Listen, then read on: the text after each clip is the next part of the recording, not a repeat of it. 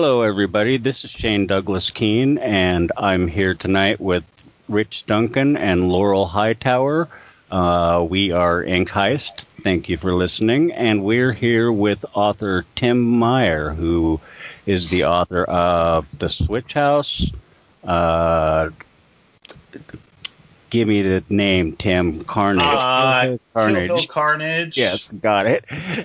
And then the the new one from Poltergeist Press, uh, Dead Daughters, which we're going to talk about quite a bit, um, and a lot of other stuff. Too much to name. How are you doing, Tim? I am doing fantastic. How are you guys? Doing good. Pretty good. so, uh, yeah, Tim, um, we usually kick things off by asking our guests to just kind of give like a new kid at school speech, kind of a little bit about yourself and, uh, you know, the books you've written. So, like, maybe kind of how you got started. Sure. Uh, so, my name's Tim. Uh, I grew up in Toms River, New Jersey, which is right on the Jersey Shore. Um, I've been writing since pretty much forever. Uh, in high school, I was big into writing screenplays and comic book scripts, and then later on, I kind of uh, got more into horror fiction, so I started writing prose, and I published my first book in 2012. And uh, yeah, I've been kind of writing ever since and putting out at least one book a year, sometimes two. Uh, and yeah, think that's the uh, brief synopsis of my my writing life. Yeah, that that's pretty interesting that you said you kind of started with uh, screenplays and like comic scripts. I think you're the first guest we've had that kind of had like a different path to writing. Like a lot of them, you know, might have written like short stories or something. But that's kind of cool. Um, I kind of did the same thing myself when I was really young. Like me and another kid made like our own comics, and we yeah, would like same thing. yeah, and we we handed them out, and uh, they eventually called our parents because we were charging kids like three bucks an issue or something. and they were like, he he can't sell stuff out on the uh, you know schoolyard. That's awesome.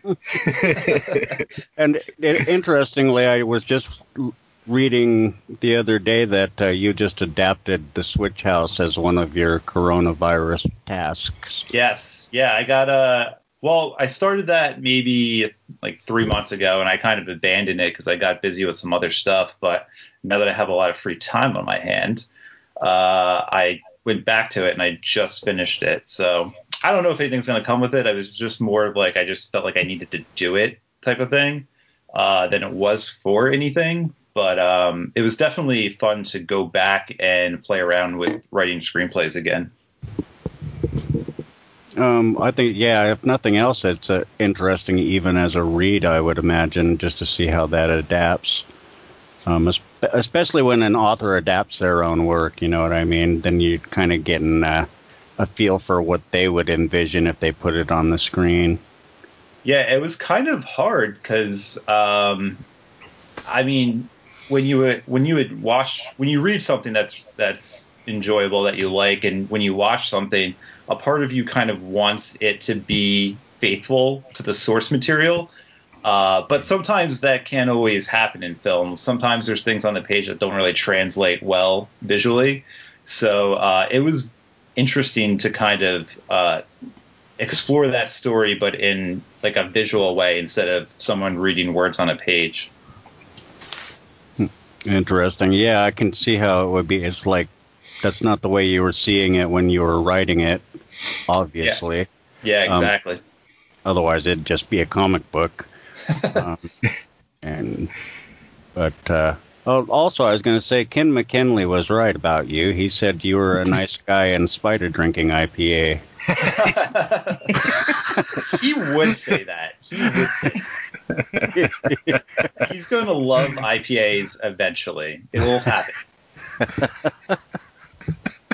That's my mission for like the next years to get Ken McKinley to like IPAs. Let's I'm all glad that's start. directed at him and not us, honestly.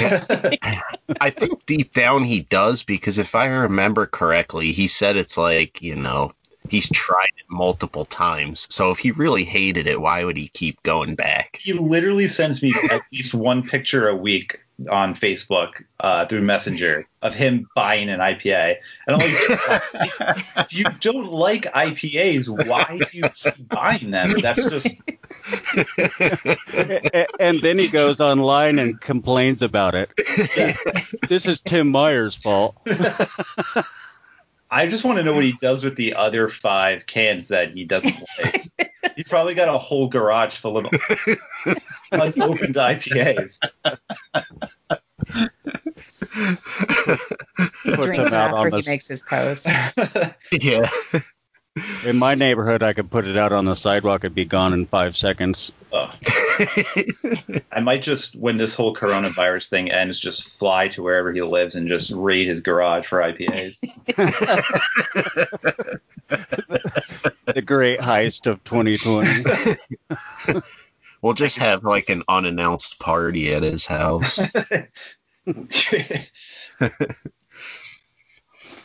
Well, so and I, I am I'm actually new to your work because I'm also new to the horror scene, like within the last you know year or so. So Dead Daughters was my first of yours that I read, and I absolutely loved it. Um, so I was I was kind of curious. You know, you said with screen you said you started with screenwriting, and and that seems like such just a different you know skill set. So was this the first time that you had picked that up again since having started uh, doing long or I don't know what you call it, longer fiction or novelization or prose, or I don't know what the comparison term is, but. Yes, um, this is, I guess, technically the the first time I've really gotten serious about it. I've tried to write like screenplays here and there, but I've just been so focused on prose and uh, putting out novels that I kind of just let it all fall to the wayside. Um, I did mess around with like a, a television pilot script thingy uh, at one point, but again, nothing ever came of that. And uh, yeah, so this was kind of the first return to to screenwriting, and uh, like I said, it felt really good to to play in that playground once again. How did you um how did you end up getting into that? Was that just something that that just appealed to you at the time when you started or yeah, I mean, I've been a big movie buff, so uh, you know, growing up, I always wanted to write and direct and star in my own films. Uh, and I tried my hand at it, but um, I wasn't really good at all of those things.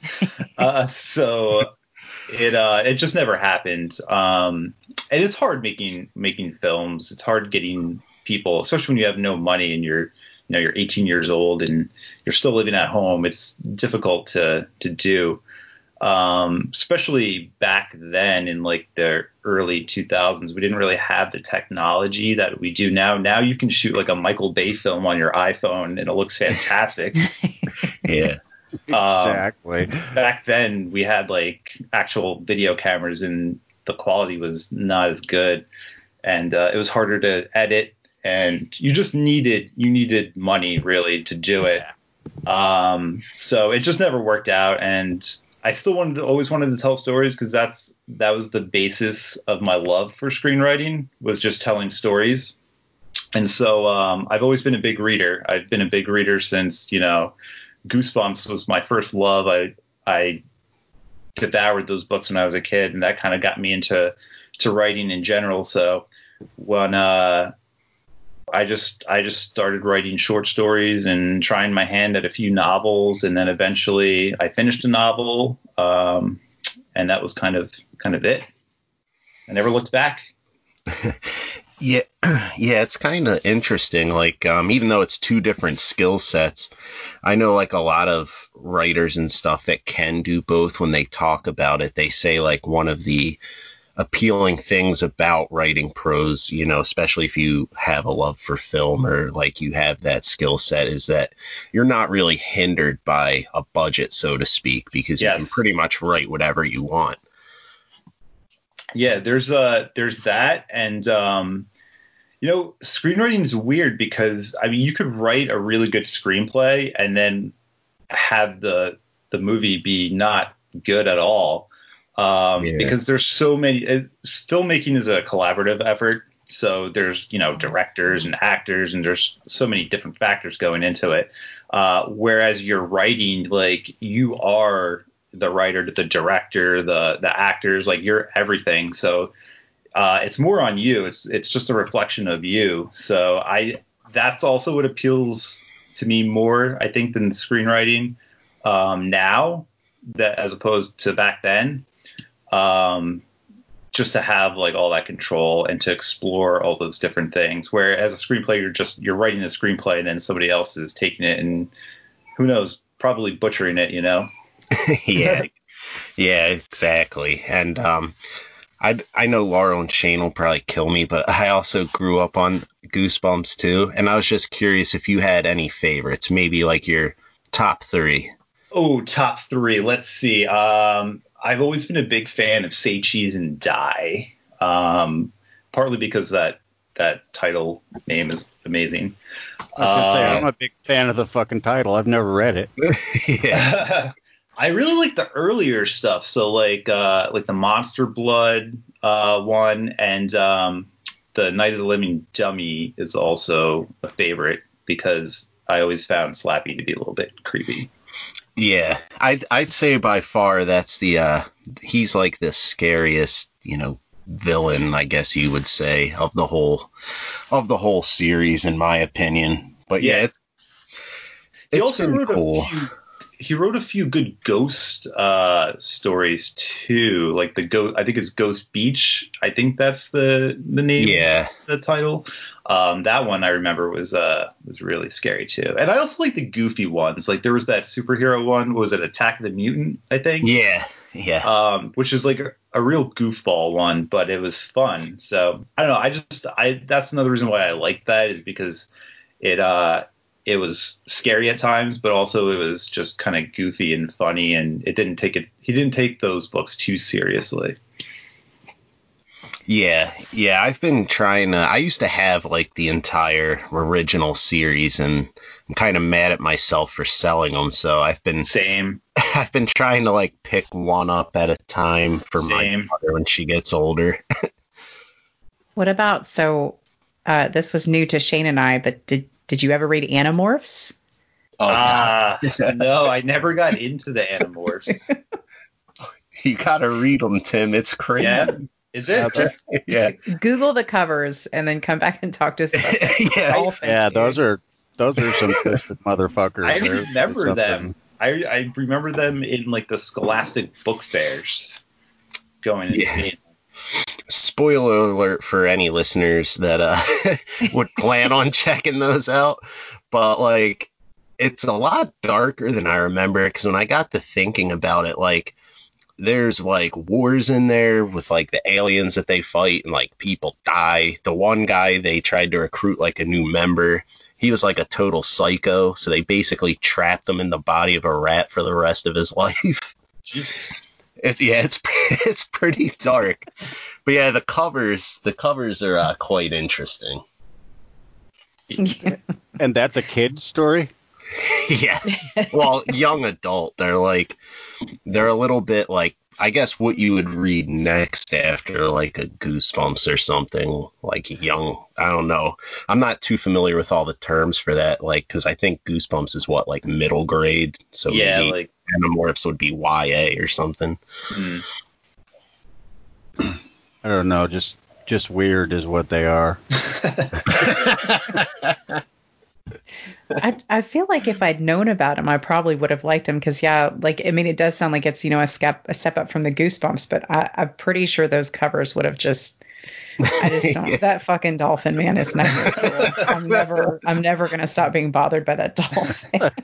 well, you, you know it's kind of funny. The more I think about it, um, which I love this book, and I don't know if uh, you read this one, Shane, that Tim did, uh, Sharkwater Beach it kind of reminds me a little bit about that, like some of those, without getting too much into what the book's about, if anyone hasn't read it, but like some of those transformation scenes when they're like, you know, transforming on the covers, it kind of made me think of that.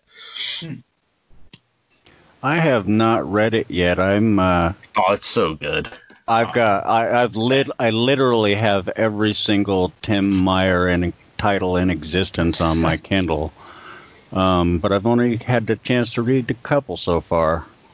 So Yeah, um, going into it because uh, it came out through uh, Severed Press, right, Tim? Yes.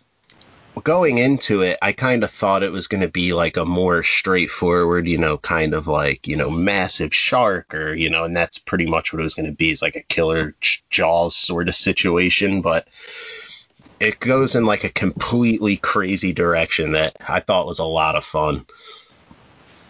And I was just curious, you know, what was kind of your inspiration for that book in particular? Like, how did you kind of come up with the idea to, you know, make it kind of start out and make people think, you know, like, hey, this might be like a Jaws type book, but then take it in like a completely different direction?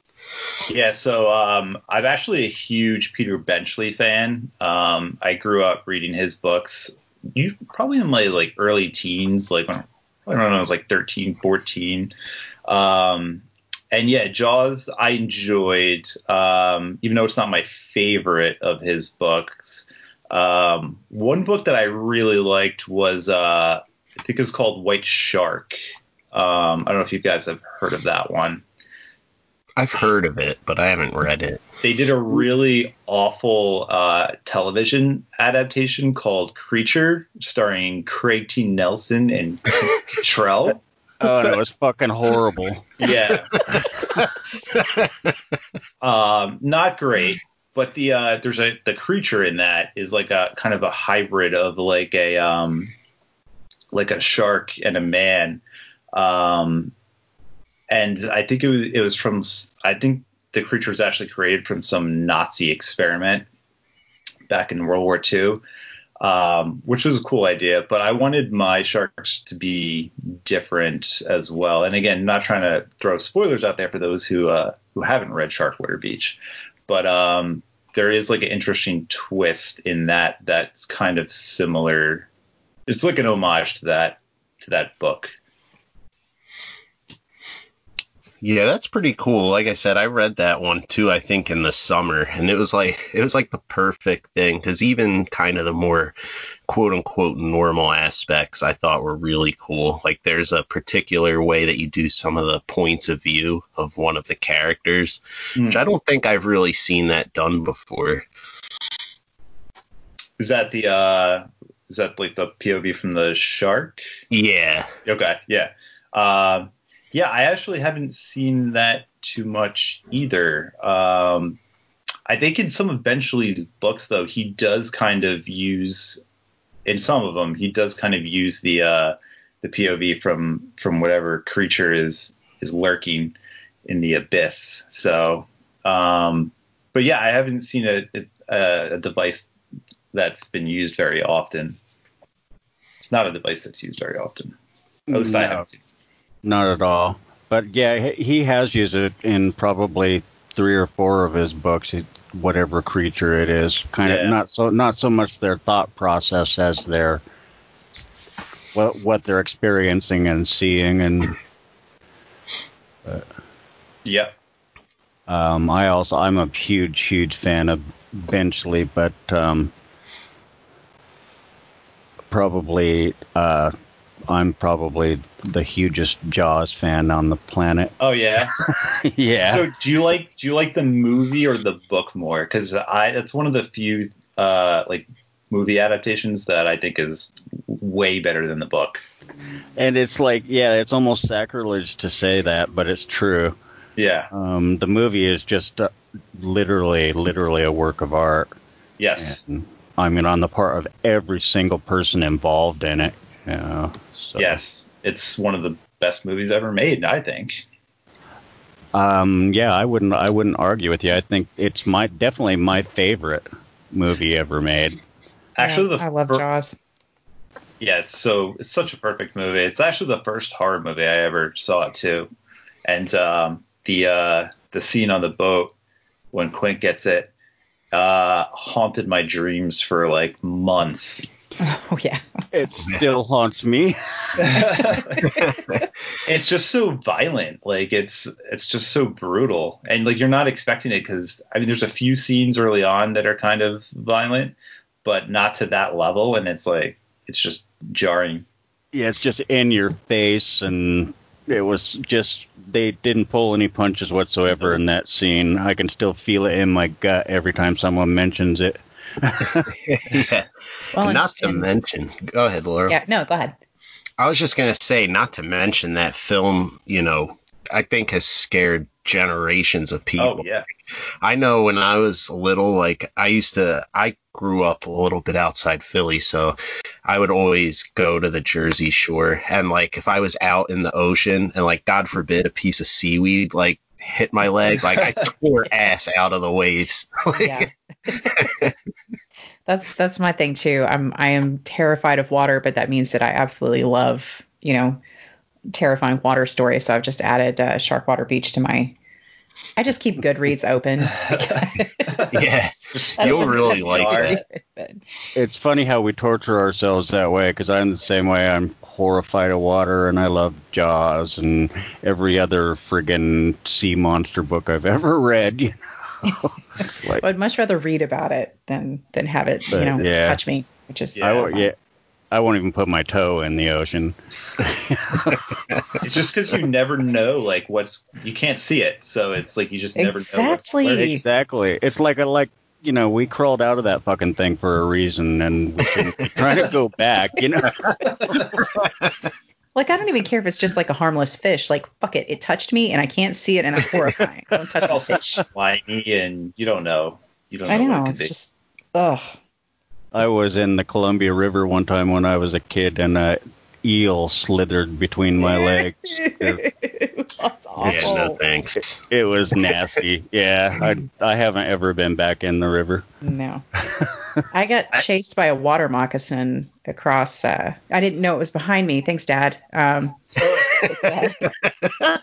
it's I. This was actually him attempting to help cure me of my terror of water. So I swam across the lake with my brother next to me, and I guess Dad in the canoe was like, "Well, if I tell her about the water moccasin, it's probably not going to help this situation." So, like, I get out on the other side, you know, horrified because I've been in the middle of the lake, and I turn around and there it goes. I'm like, I mean, I guess it didn't want me, but Jesus Christ, Yeah.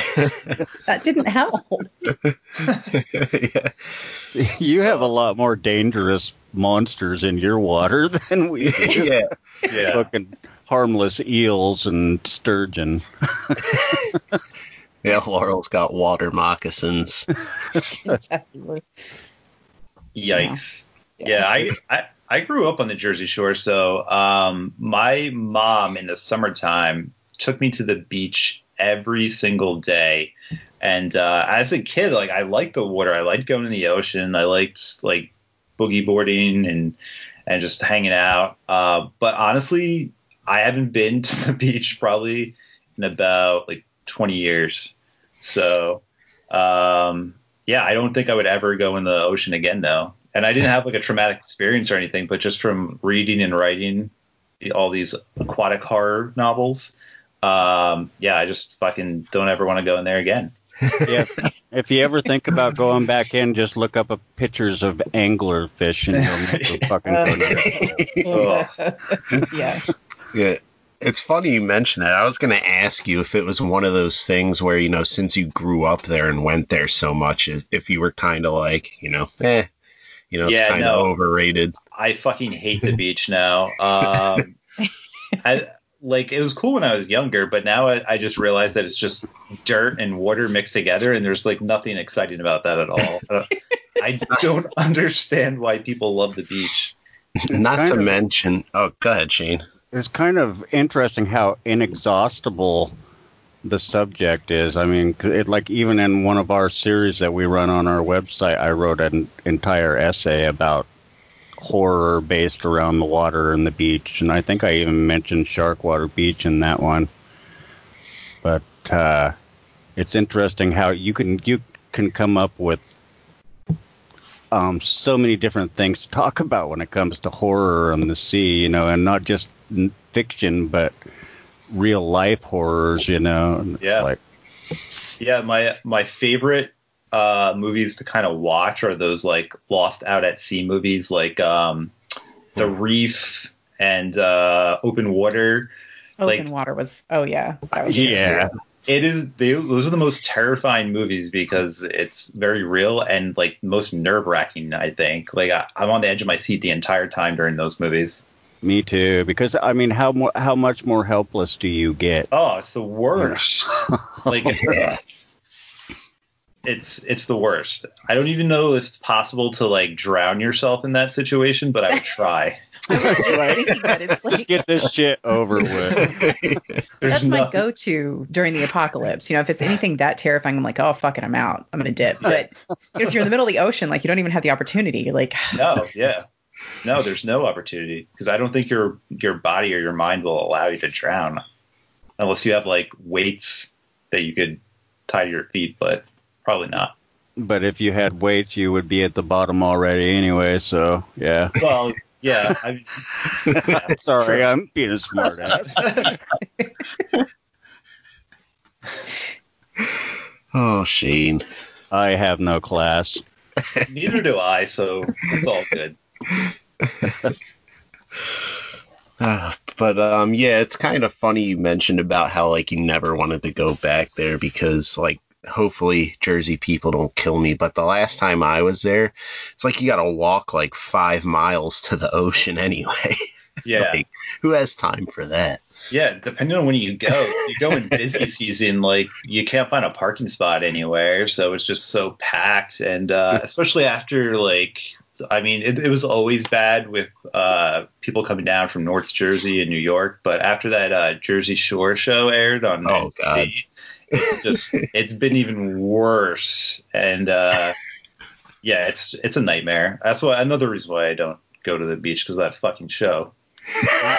I always want I always wanted to visit the Jersey Shore, and then I saw that fucking show, and I don't want to go there anymore either. Don't don't do it. Just don't. Or if you want to go, uh, like you could always just go to Cape May. I don't think they really have that problem there. yeah, it's yeah. Cape May is actually pretty nice and clean. That's the other problem too. Is like the Yeah. the beaches by like the seaside area aren't the cleanest beaches. I would say. Uh, ours Um, are ours are immaculate. See, that's awesome. I wish, but no, not over here. Well, we have our our beaches over here are considered a state highway, and they're maintained, so Hmm. it's kind of a bonus. not like I actually want to go on vacation, and that's not going to be like a fucking thing for a while. So, Hmm, but that's true. because I was just saying, we went to Tybee last year and took uh, my son, but he apparently is going down my train of like, fuck that on the water. I figured he would be like, yeah, or screw this, and he like went up to me and was like, fuck no, I'm out. It's- was not going to convince him otherwise, but well, um, do you want to talk about Dead Daughters? Because I want to talk about Dead Daughters. Surely. Yeah, I so yeah. Um I, I've kind of talked to Rich and Shane some about like my love hate relationship with the thriller genre because I love thrillers, but I despise uh the sort of like necessity to do twists that just for the sake of it. You know, so like I I just like and I don't I don't want to give anything away on this because I just think it was just meticulously done. This just fantastic from start to finish. And i just i don't know i was just really really impressed with it. And i just sort of felt like uh yeah this is how a thriller is done. So i kind of saw that when you were talking about your genres you know you don't really attempt to assign one you just kind of write it and see where it falls so i was wondering if you could talk some more about that Yeah, definitely. Um, so one of the things, I mean, first off, I read across multiple genres, so I'm always reading thrillers or literary fiction or pretty much anything. Um, and so I kind of want my work to represent that. So like I don't really start off. Uh, I, I start off with an idea and then kind of wherever it takes me, it takes me. I don't try to to stay in one genre. And also, I feel like I get bored when I try to stay in one genre. Like if I were to write like a straight up horror novel, I feel like that would kind of uh, bore me. So I, I like to keep it interesting and uh, as original as possible. Um, so like blending genres together is just is just fun for me.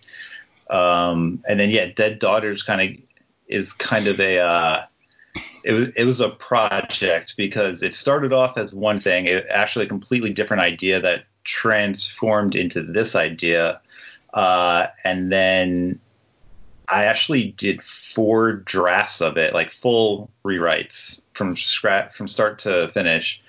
Uh, which I've never really done before. I yeah, I typically do like two full drafts and then like a bunch of revisions in between. Usually by the second draft, everything's kind of in place and I can just kind of play uh, with certain aspects of it going forward. But this I, I had to rewrite four different times just because I wanted to make sure like every little plot hole was like tidied up. Um, and just like things kind of just came up out of it after re- rereading it that I just I wasn't happy with. So um, from start to finish, it took, I started writing it in 2016, and uh, it's coming out in a couple days. So it took almost four years to get it to kind of where I wanted it. Yeah, that's pretty. That's pretty. Like I've never heard of anyone that has had to do that, but I think that it helped work. Like um, I think I was listening to a booked interview with Josh Malerman, and I know he's done that with a couple books where you like rewrite like the whole thing, and like eventually it'll you know morph over time. So I think that's pretty interesting, and I think it worked because without spoiling it, like there is a lot of surprises in uh, mm. Dead Daughters, and and I think that they all worked like very effectively. Like I thought going into it, um, you know, that it was going to be one thing, kind of, you know, a sh- pretty straightforward thriller like maybe, mm. but like I did not expect some of these like other developments that came through. So I think that really worked like kind of how you wrote it because like each time, you know, the kind of the story hit those points, like I, I couldn't stop reading it and I I'm pretty sure Laurel was the same way. Yes, definitely. Yeah. Well, thank you. Um, yeah, I I so I actually before I even started writing the the four drafts, I actually plotted it out and had um, specific plot points for where I wanted like the twists to kind of happen. Uh, so I kind of knew before then uh, what was going to happen and where it was going to happen. But yeah, it definitely took the four drafts for it to kind of all coalesce. Yeah, and I, I guess one thing we sh- we should have done, and that's our bad before we jumped into it, is what is the uh what is like the elevator pitch you know you would give potential readers about Dead Daughters? Uh, so like quick elevator pitch, I guess would be something like Gone Girl meets uh, The Outsider, King's The Outsider. Um, maybe I guess that's a good. Yeah, good I'd pitch. say that. I'd say that's pretty accurate. Yeah. uh, but it's basically about a guy who, in the mail, receives a picture of his daughter, and she's uh, all mutilated and kind of grotesque, but he it can't be her because he just put her to bed like five minutes ago. So he it kind of sparks this whole investigation of who sent the letter, and then some other weird happenings start taking place around his house. Um, and yeah, kind of the police get involved, and then there's a whole investigation, and it just kind of goes downhill for our, our main character from there. Yeah, absolutely it does. Like I said, some of the some of the things that happen through it, they they definitely took me by surprise. Like I read it pretty quick cuz and that's the other thing and maybe maybe it was just the, you know, plotting like you said that you did beforehand, but I was just kind of wondering about your process of like maintaining that tension because like the whole time that I read it, you know, I'd read like you know, big chunk of it. But like no matter where I left off throughout the story, there wasn't really like any lulls. Like every time I stopped for the night, I was like, man, I can't wait to like see what happens next when I pick this back up tomorrow. Yeah, so pacing is pretty uh, important to me as a writer. Um, I I always want the reader to have that experience that you just described, where like no matter where you stop at the the book, you don't want to, you don't want to put it down. Because um, some of my favorite reading experiences as a reader is are those books, the books that you you want to just clear the rest of your day and just finish it because it's so addicting.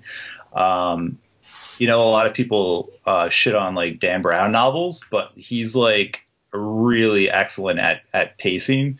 Um, so I kind of learned a little bit of the the pacing from from his books, like the Da Vinci Code, um, and also King. Some of King's novels are really well paced. Like uh, the first King novel I ever I ever read was Salem's Lot, and I think the pacing in that book is unbelievably fantastic.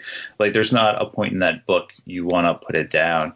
Um, so yeah, I kind of learned learned the pacing from just like reading a lot of those types of books. And um, yeah, I hope I hope all my books have that that same kind of effect because that's kind of what I shoot for. Everything I've read by you pretty much has that. This one particularly, though, I mean, I'm only about probably 30% of the way into it, and it I think it took about 10% to just kick me right in the gut, you know. So excellent. Yeah. Yeah, Poltergeist is putting out some excellent stuff, and this is shaping up to be no exception to that rule. Yeah, they're they were great to work with too. I loved working with them. How did you, uh, just out of curiosity, because I don't think they have like uh, open subs or anything like now. Um, like, kind of, how did you connect with uh, Poltergeist for this one? So uh, every year I head down to uh, Williamsburg, Virginia, for Scares That Care, uh, where I usually split a table with a couple of writer buddies. And um, down there, maybe three, four years ago, uh, I met Matt Hayward and his wife Anna, and um, just like really got along with them, became really good friends with them. So uh, I, at some point over the years, Anna decided to start Poltergeist Press, and they don't. You're right. They don't have like an open subs, but um, I know they started doing. It was right around the time they started doing things other than the Russian translations, and uh, I think it was Scares That Care last year. I was like, hey. Um, I know you don't do open subs, but you want to take a look at this thing I've been working on? And she took a look at it and she enjoyed it. So it's kind of how that that whole thing came together. That's that's awesome. I hear about so much just really good connections being made at that convention in particular. Yeah, that... it's a it's a blast that convention. I if you guys ever get a chance to check it out, I don't know what the whole uh, you know pandemic thing is going to do to conventions in the future. Um, but if you if things ever return to a normal state and they have scares that care again, that is the convention that you'd want to go to. From just from just being a fan of like the genre and a lot of these writers it's fun to go to. But also if you're a writer it's just great to make connections with people and and just hang out with writers all weekend you know drink lots of ipas and uh, you, you, can have all the IPAs, and um, I'll take the bourbon. That'll work. they have great breweries down there too in Williamsburg. Uh, there's like three of them within like a mile of the convention.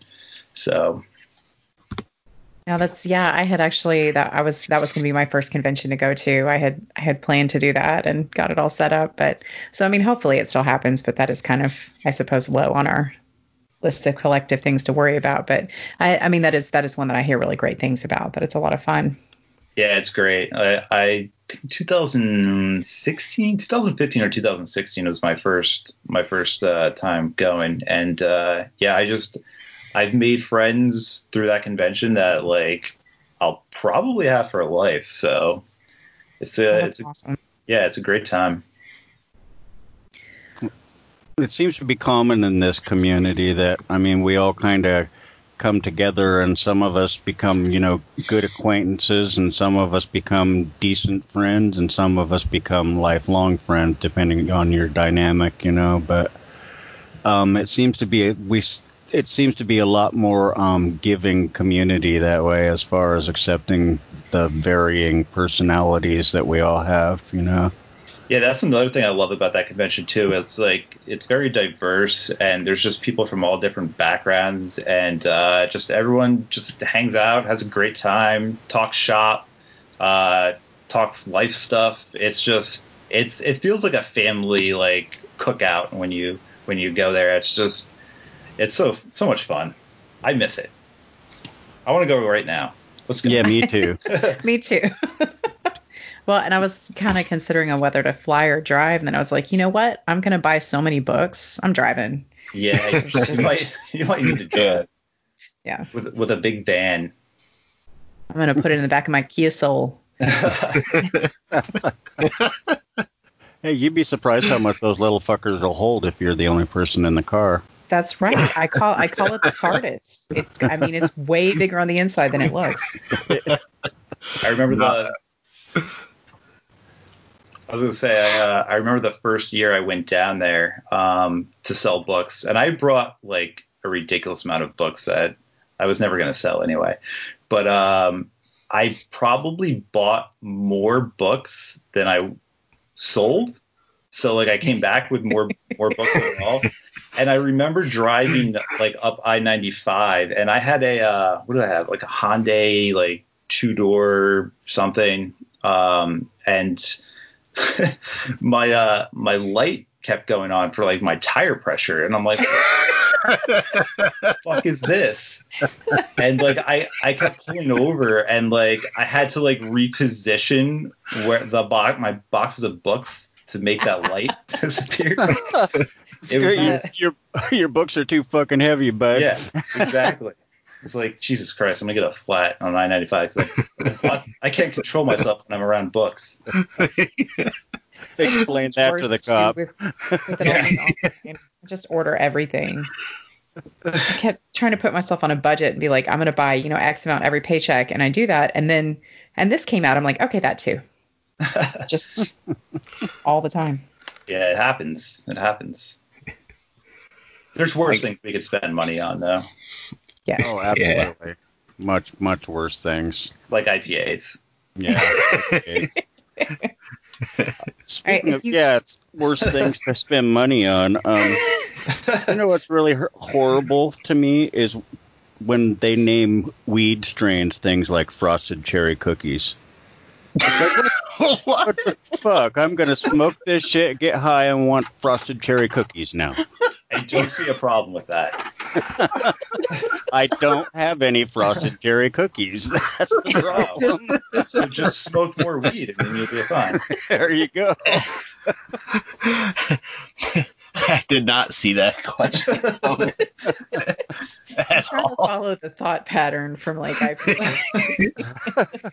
Well, because IPAs are really hoppy, and hops are a member of the Well, cannabis family. there you go. Okay. That and they've made like IPAs called like Hemper and stuff like that. So there is a connection, but I, I can accept that one.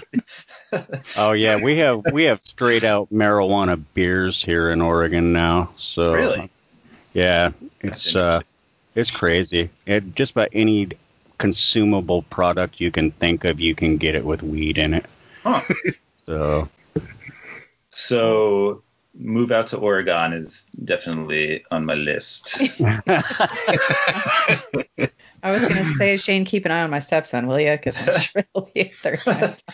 it, it's funny if if you seriously wanted to move out there. If you listen to the end of the episode we did with uh, Caitlin Starling, it's like I think we did like what like almost an hour talking about Oregon and like Portland and like landmarks and stuff.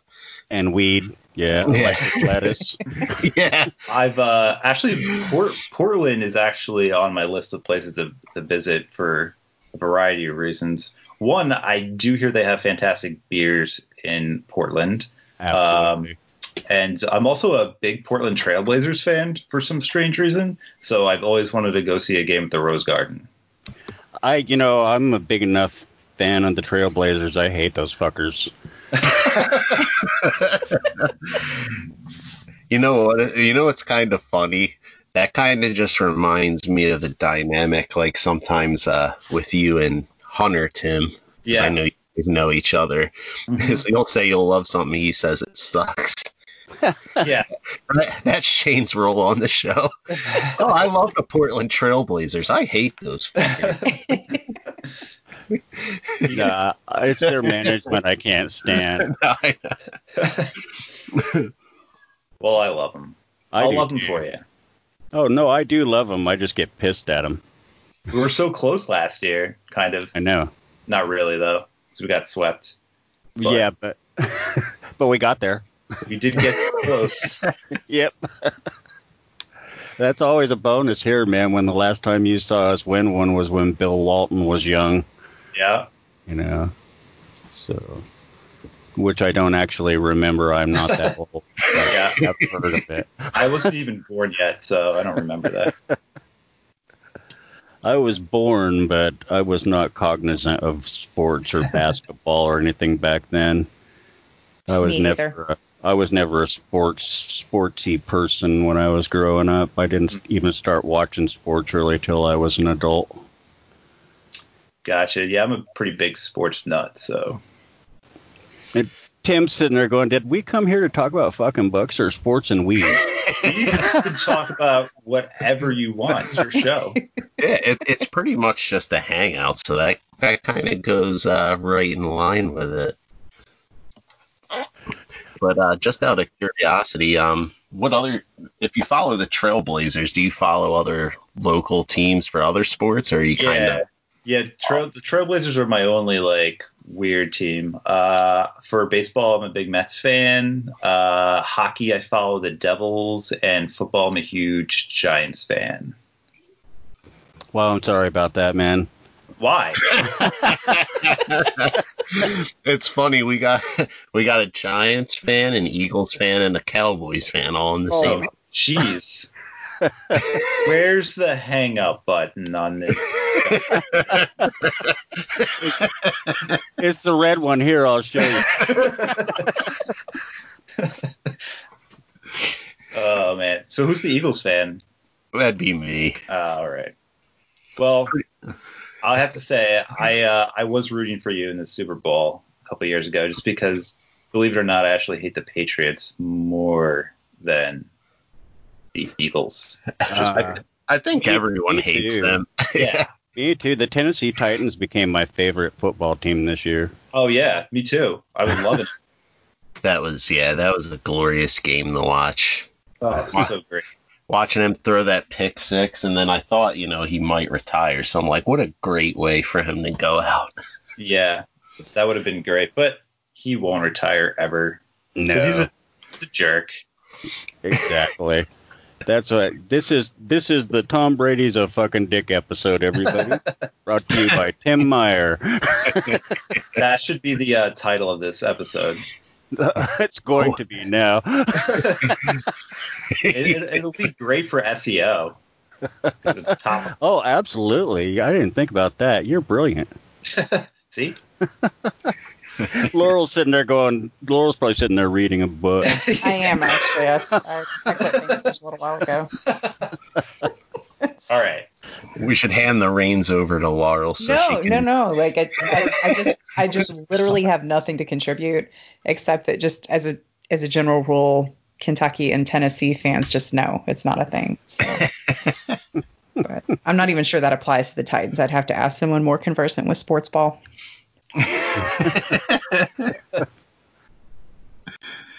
You said that so sophisticatedly. it just Like, became a sports ball. Just became an official term. Thanks to Laurel say. I'm, I'm not here to kill the party though. Please continue. I'm, I'm good. I think we're all out of sports now. Yeah. Ran out of sports ball. Yeah. I didn't think that was a thing. Well, uh, you know, if I was drinking, probably I could keep going.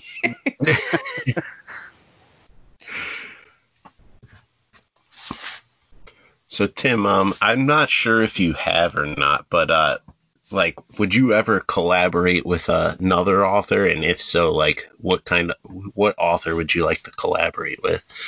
That is a great question. So um, I have collaborated on a few novels. Um, I wrote three books in a series with my uh, local writer friends, my friend Chad Scanlon and Pete Draper.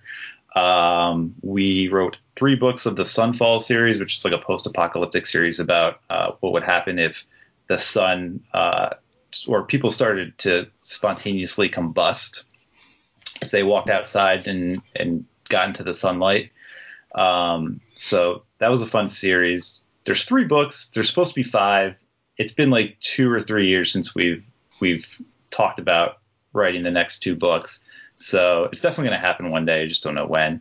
Uh, but I would like to do that because that's that's a fun series of books to write. And I wrote a book called Lords of the Deep with my buddy Patrick Lacey uh, oh, yeah. a couple of years ago, um, which was fun. That was actually put out by Severed Press as well.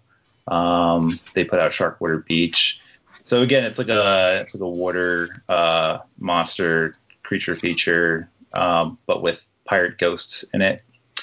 Um, and I am working on a couple collaborations right now. One I can talk about, one that's too early to even mention.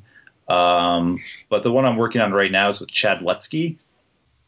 Okay. Uh, which I think you guys had him on your show recently. Yeah. Yeah, and I think he I think he did mention that. I'm not sure though. He mentioned a few collaborations. Yeah yeah, he collaborates with a lot of different people. But um, yeah, so we're working on this this book. We're calling it Wormwood right now, um, and it is definitely the darkest thing I've ever written. Um, it's a little different than what I usually write because usually I write like supernatural kind of creature features, um, or stuff like Dead Daughters, more like thriller. This is just like like a dark dark book. Um, yeah, it's I don't know what people are to think of it when it comes out, but uh, it's it's different. So right now, oh sorry. Oh no, go ahead. I was just gonna say right now, Tim Meyer fans everywhere are going, how the fuck could it be a lot lot darker than the stuff you've already written, man? Yeah, I know. um, it's it's weird. Like people say the Switch House is like a pretty dark novel, and it is. It is dark, but this is different. It's it's just different. I I think because it it's a coming of age novel, and it just it heads into some dark territories that uh that I, I never thought I would explore as a, as a writer, but here we are. Um, so that's at about 50,000 words right now. I think we have like another 10,000 words to add to it, and then we'll be done with the first draft, and then uh, we'll start working on revising that, and hopefully try to find a publisher for it. Um, maybe in the back half of this year, or maybe early next year. Uh, and then, yeah, I have the other collaboration that's too early to talk about. And then, who would I like to collaborate with? Um, I mean, some of my my favorite writers out there now um, in the horror genre, maybe like uh, Hunter Shea, as Rich mentioned. I have a, a, pretty close relationship with him, and I dig his stuff. And we do a lot of the similar kinds of books, so I think that would be a, a good natural pairing. Um, I don't know if it would ever happen because that guy's super busy, and he uh, I thought I was pretty prolific and put out a lot of stuff, but he writes like ten novels a day. And uh, well, you should call you should call him now though, man. He's just wandering around in his attic in his bathrobe. I can't imagine like he literally probably writes like a novel a day now that he's in quarantine. It seems like it, huh? It's crazy. But um, I actually admire him for that. So um, he does and he puts out his work is consistent too. It's not like he's pumping out like like shitty stories. They're all unbelievably awesome. So he's definitely definitely killing it. Uh, so maybe him, um, and then two other writers that I that I whose work I, I love and I love their writing and and look up to them a little bit would be uh, Ronald Malfi and uh, Jonathan Janz. Like I think those two guys are like the cream of the crop right now in like the indie horror. Yeah, genre. see those Definitely. those three guys are probably the first three guys three authors I read in the indie horror field when I started reading indie stuff. Yeah, they're uh they're great. They're all and they're great people too to to hang out with and, and chat. Um, again, it Scares That Care. I got to hang out with them both uh, a lot and just talking to them and picking their brains about stuff. It's it's they're fantastic.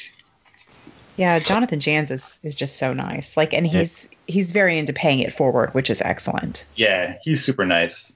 He's almost And he- too nice. Uh, he is he's super nice. It's like, it's like, well, no, I don't swear, but you can swear all you want. I don't mind. Yeah, he doesn't he doesn't curse at all. no, nope.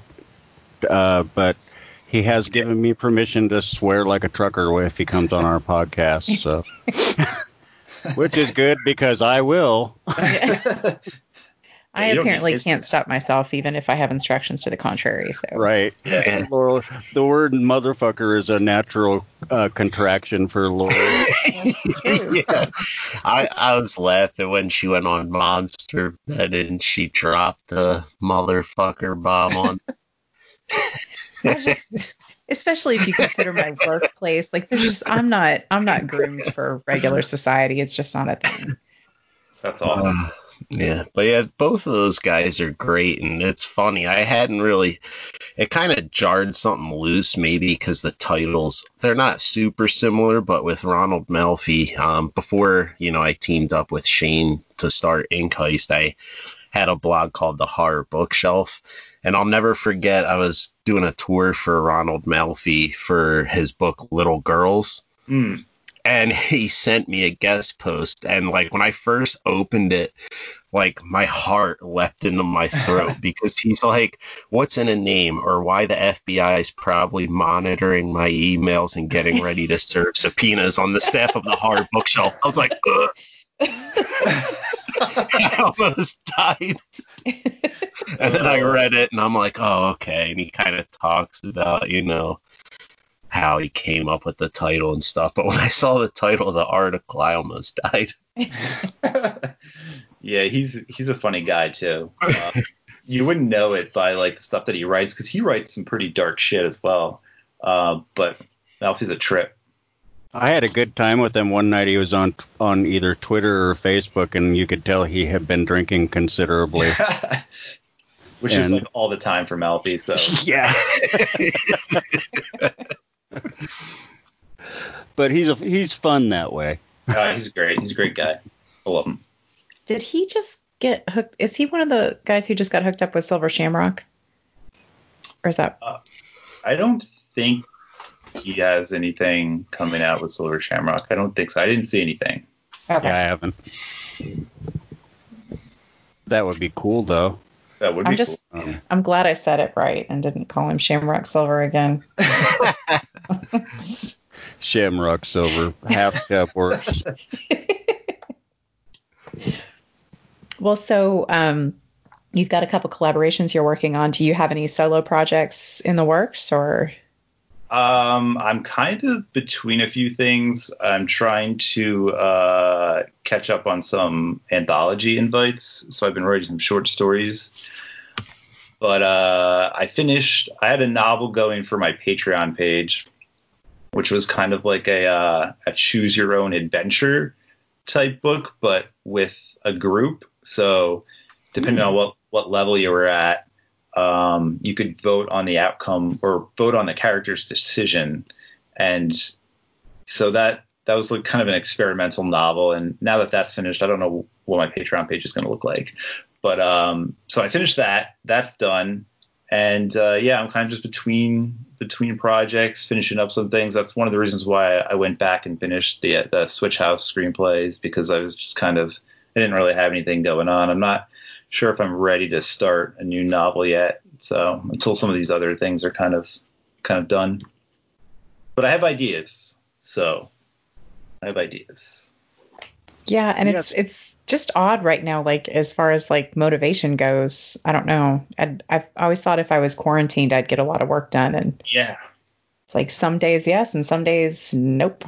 Yeah, it was weird in the beginning. So I've been I quarantined kind of I guess like in early March. Um I was lucky enough, like my day job would allow me, even though they're an essential business, they allowed us to to have some time off, as much time as we needed, and uh, they actually gave us some extra bonus vacation time as well.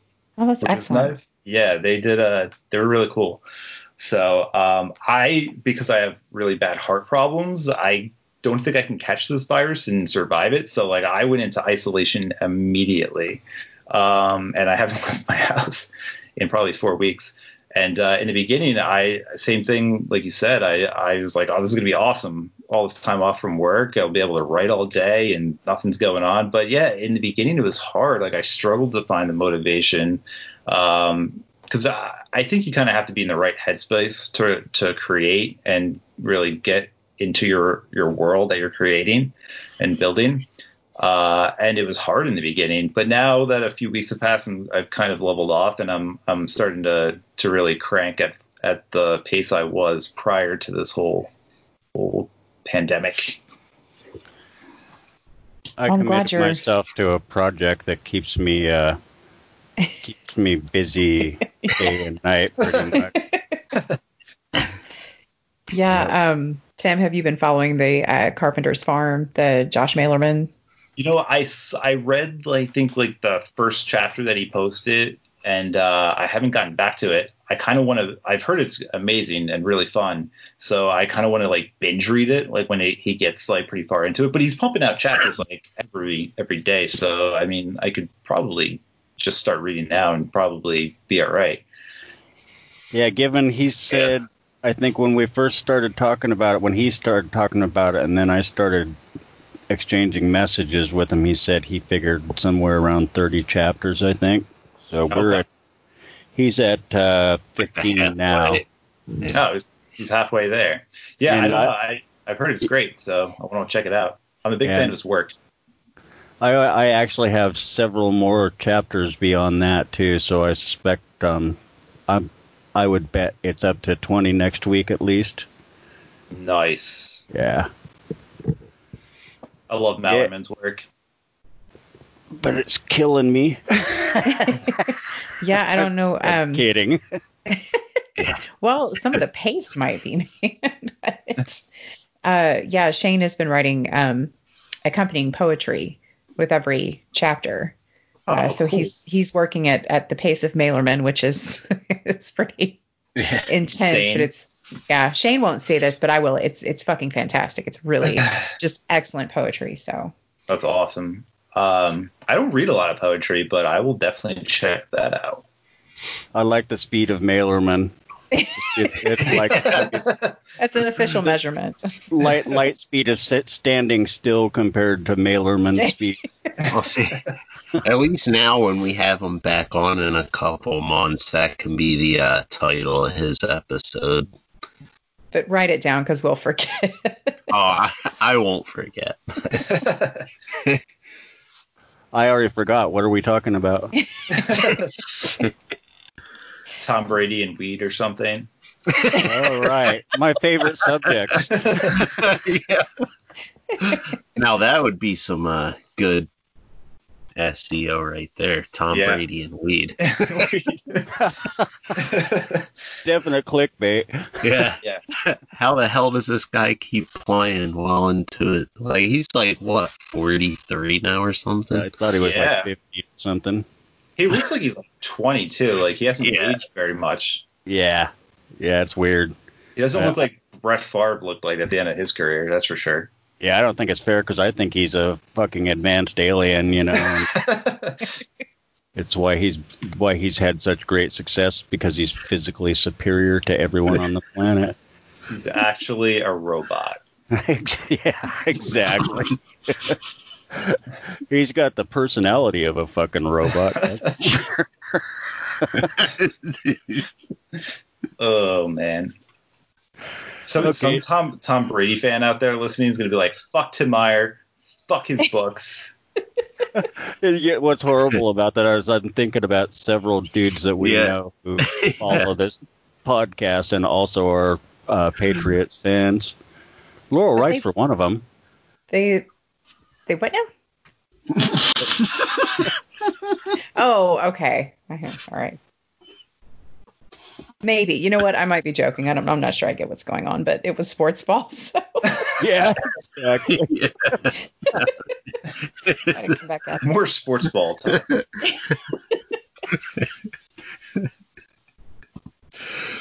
So, uh, Tim, just out of curiosity, like the uh, the horror stuff you read, like I know you read a lot of, um, you know, more contemporary stuff, but I was wondering if you two were a victim of the paperbacks from Hell Curse.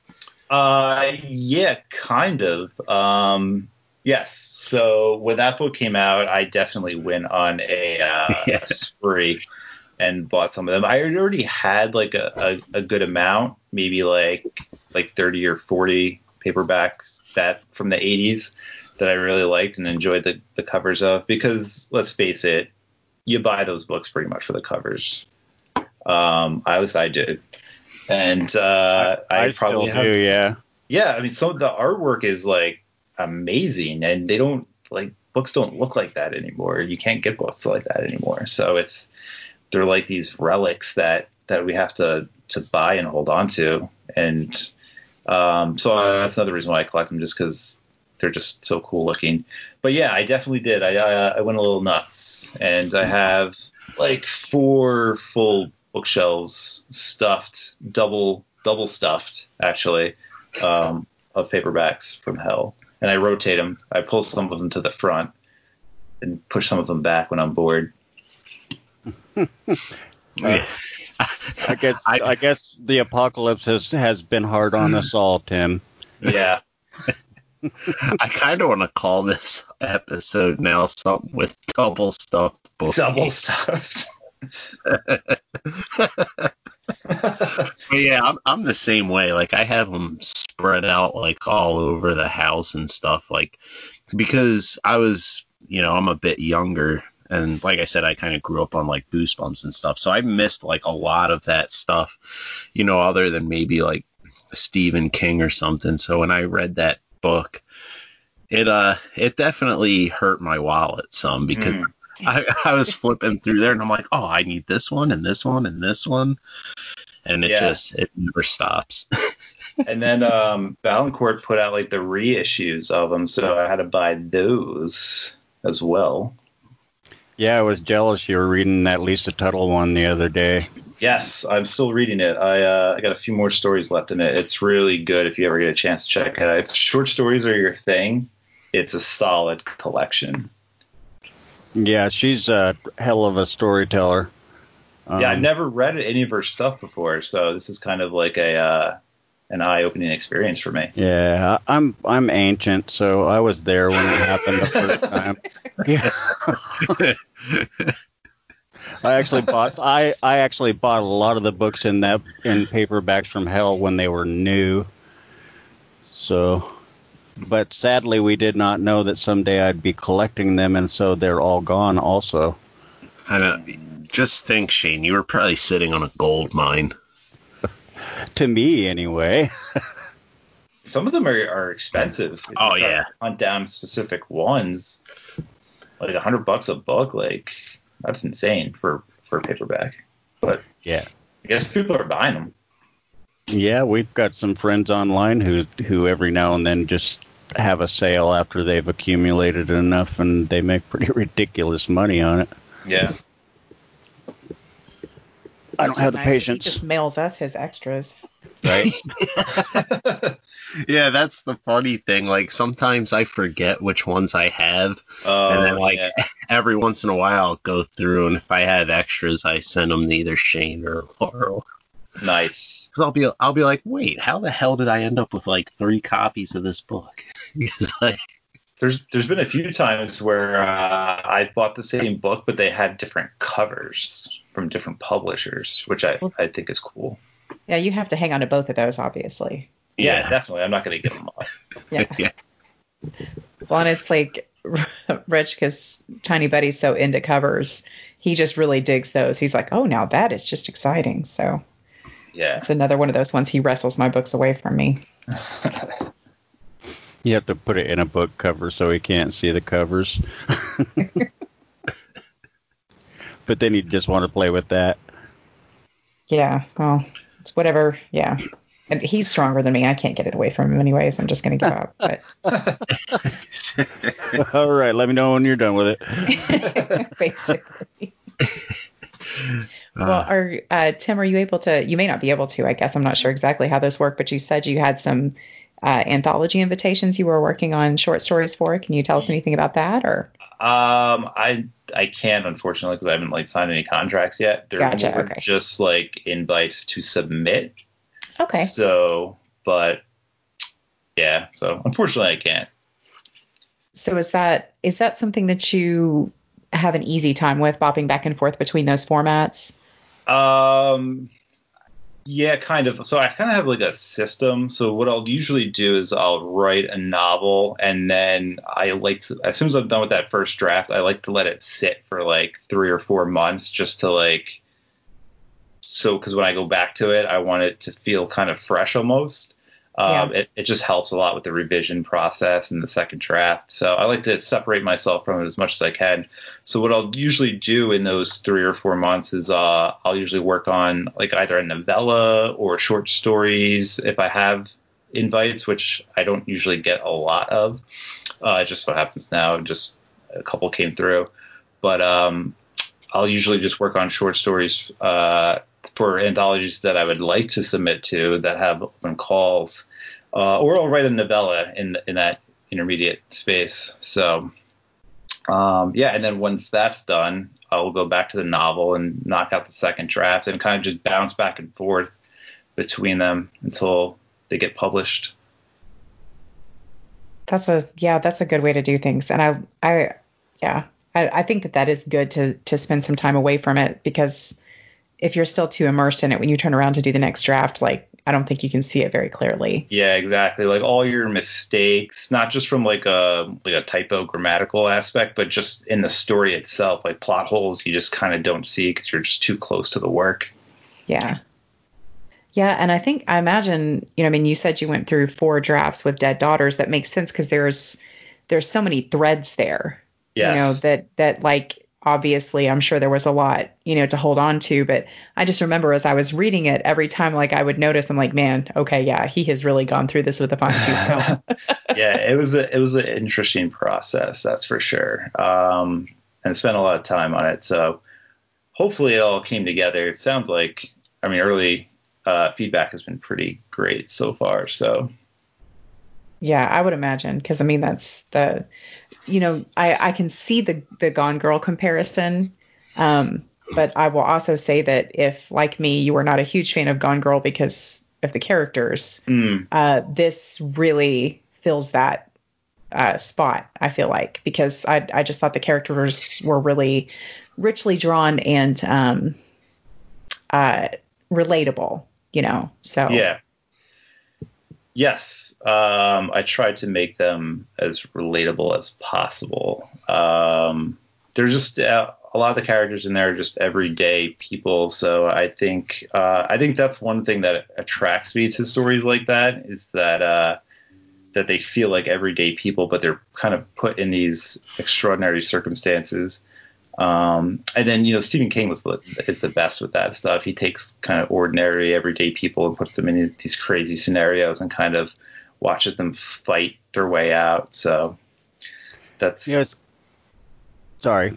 Nope, go ahead.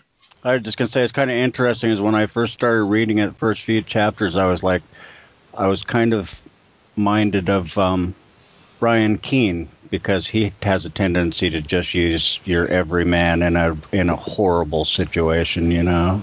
Yeah, yeah. Keene Keene's another pretty big influence on me. Um, actually, when I read The Rising back in was it 2004, 2005, somewhere around there, that actually like that book actually sparked my interest to actually try to write something. So, but yeah, huge influence on my work.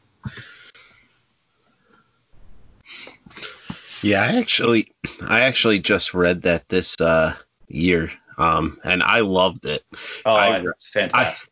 I, and I'm kind of glad that I came to it late in a way because after I read it, um, after Shane he recommended it to me. After I read it, I went out and bought like all the rest of the ones like kind of in the rising world like immediately after I was done. Yeah, they're all good too. I love them. I think he still has the fall to come. Yeah. Yeah. But uh, last one. So, um, do you have anything anything else you want to talk about before we let you get on with your life and being locked up in your house, Tim? Uh, I mean, besides Tom Brady and weed, no, I don't think I can think of anything else. well, in Um, that case, did, did you hear who Brady signed with? yeah, yes, I did. That that kind of surprised me. It was a little surprising, yeah. Yeah, yeah. But You didn't- I won't do that, Laurel. I'm sorry. I was like, I'm checking out again. Yeah, good night, I'm you gonna go read a book. I have my I have my bourbon. I'm good. I'm, I'm, I'm gonna go read your shark book. Actually, it's pretty Nice. good too. So Excellent. Not the first time I got drunk and read a book while a bunch of idiots were watching football. I, I make no such classifications about you. I realize I am in the vast minority.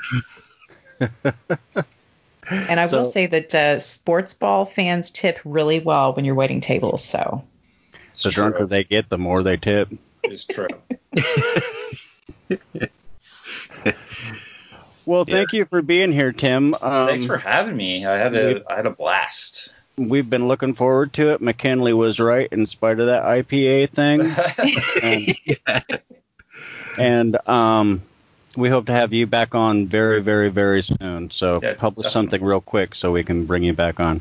All right, I'll have a new novel out tomorrow. All right, Excellent. man. Thanks a lot. All right, thanks, thanks. Tim. Yep. Have a good Yep, night. Have a good night. Too. Uh, everybody, uh, be safe, be kind, stay the fuck at home. You know the drill now. Good night. I'm hanging up now, guys. All right.